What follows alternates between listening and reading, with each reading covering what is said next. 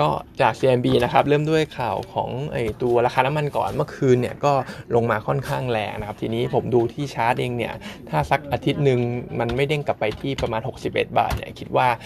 ในระยะสั้นน้ำมันเนี่ยอาจจะดูไม่ค่อยดีค่อนข้างมากนะครับในภาพสัก 1-2 อาทิตย์เนี่ยแต่ว่าภาพใน mid term to long term ยังดูโอเคอยู่สำหรับน้ำมันนะครับซึ่งถ้ามันไม่เด้งกลับขึ้นไปเนี่ยผมมองว่ามันอาจจะลงไปถึง 55 บาทโดยสำหรับตัว Brent นะครับซึ่งเมื่อวานเนี่ยมันปิดไปที่ 60 บาท เพราะฉะนั้นเองตัวที่เราเชียร์เป็น upstream อย่างตัวปตทนะครับ ตัวนี้ก็อาจจะรอได้นะครับอาจจะไม่ต้องยังไม่ต้องรีบซื้อและอาจจะคิดว่าอาจจะน่าจะย่อลงมาอีกสักนิดสำหรับปตทคิดว่าอีกสัก discount ห้าเปอร์เซ็นต์เนี่ยจะมีเห็นนะครับ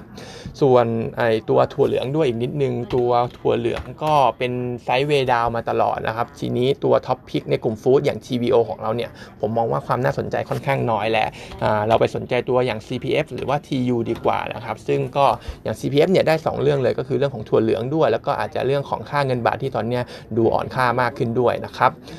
แล้วก็มีข่าวของตัว Box Office ทางฝั่งของอเมริกานะครับยอดขายตั๋วในช่วงรายสัปดาห์ของเดือนมีนาคมเนี่ยตอนนี้อยู่ที่ 20 ล้านเหรียญต่ออาทิตย์นะครับซึ่งมันขึ้นมาค่อนข้างเยอะจากในเดือนของมกราหรือว่ากุมภานะครับไอ้สเดือนนั้นเนี่ยมันอยู่ที่ประมาณ 11-12 ล้านเหรียญเองก็ขึ้นมาเกือบ 50%นะครับเพราะฉะนั้นเองตัวอย่างเมเจอร์คิดว่าก็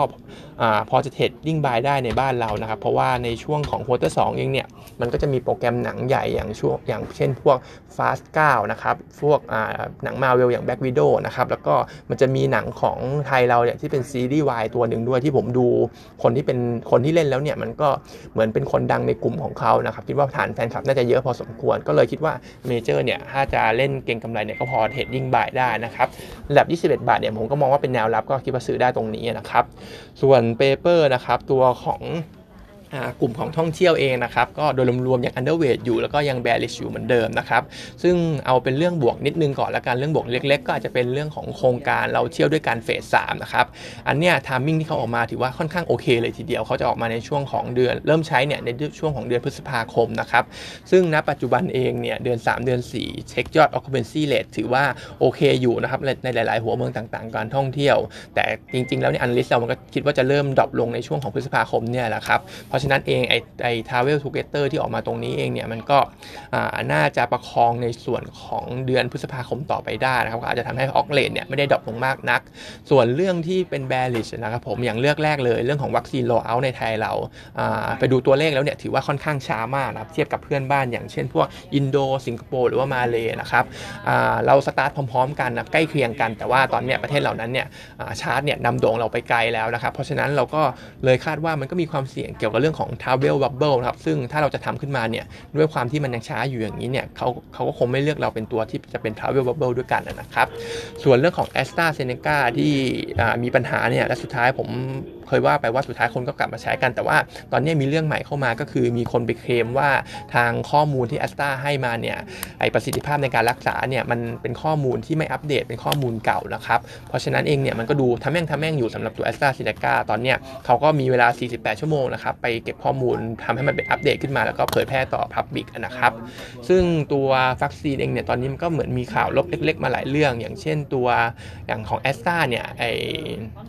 ไอสายพันธุ์แอฟริกาเนี่ยประสิทธิภาพมันต่ำกว่า 20%ด้วยซ้ำนะครับ แล้วก็ตอนนี้สายพันธุ์มันก็เหมือนจะมีเพิ่มขึ้นนะครับ จากชาร์ตที่ผมดูใน paper เนี่ยมันมีตอนนี้ทั้งหมดประมาณ 15 สายพันธุ์เลย ซึ่งครึ่งหนึ่งของสายพันธุ์เนี่ยยังพิสูจน์ไม่ได้ด้วยซ้ำว่าวัคซีนเนี่ยสามารถเป็นผลหรือเปล่านะครับ มันก็เป็นสถานการณ์โควิดที่มันดูจะ spike ขึ้นมาเล็กๆอีกครั้งหนึ่งนะครับ เพราะฉะนั้นเองในการท่องเที่ยวใน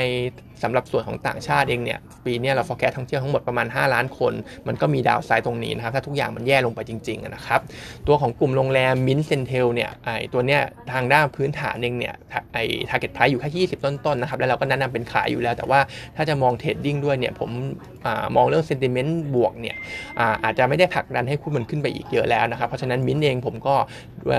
ภาพของ sentiment ผมก็แนะนำขายเหมือนกันนะครับแล้วค่อยไปรอรับข้างล่างดีกว่าเล่นรอบดีกว่าสำหรับตัวมินกับ CENTEL นะครับก็ขายทั้งคู่นะครับ ส่วนตัวที่เป็นซื้ออยู่ก็คือตัวเดียวเลยคือ HHR นะครับที่เรามองว่าอัพไซด์กับ Target เนี่ยยังพอมี แล้วก็มองคิดว่าเซนติเมนต์เรื่องของมาลดีฟที่เขามี exposure เป็นส่วนใหญ่เนี่ยน่าจะช่วยผลักดันราคาหุ้นไปได้นะครับ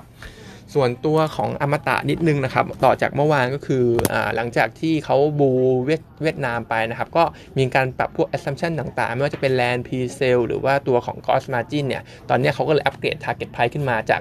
19.8 นะครับอมตะตอนนี้ให้เป็น 22 บาทแล้ว แล้วก็แนะนำเป็น buy อยู่เหมือนเดิมนะครับ คือหลักๆก็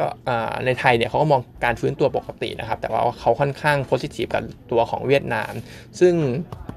พออัปเกรดขึ้นมาตรงนี้มันก็เลยมีอัพไซด์ต่อ target price ขึ้นมาแต่ผมก็ยังมองเหมือนเดิมอยู่นะครับว่าอมตะเนี่ยอาจจะรอให้มันย่อกว่านี้สักนิดนึงมองแนวรับหลักๆไปที่ประมาณ 18บาทค่อยเข้าไปเก็บนะครับซึ่งถ้าบูเวียดนามเนี่ยผมมองว่าอาจจะแบ่งเงินสักเล็กน้อยนะครับไปลงตัวอมตะ V ด้วยก็น่าจะดีนะครับที่บอกว่าเล็กน้อยเนี่ยเพราะว่าตัวอมตะ V ไอ้สภาพคล่องมันไม่ได้มีเท่าไหร่แต่ว่าพอไปเช็ควอลุ่มแล้วเนี่ย5วันที่ผ่านมาตัวอมตะ V วอลุ่มมันสไปขึ้นมาเฉลี่ยเนี่ย5วันประมาณ 5 0 0 0 0 0 5แสนหุ้นนะครับเทียบกับช่วงก่อนหน้านั้นเนี่ยเขาเทรดกันวันละแสนหุ้นเท่านั้นเพราะฉะนั้นเองเนี่ยมันก็น่าจะมีเซนติเมนต์บวกเข้าไปที่ตัวอมตะ V ด้วยเหมือนกันนะครับ วันนี้ก็มีเท่านี้นะครับ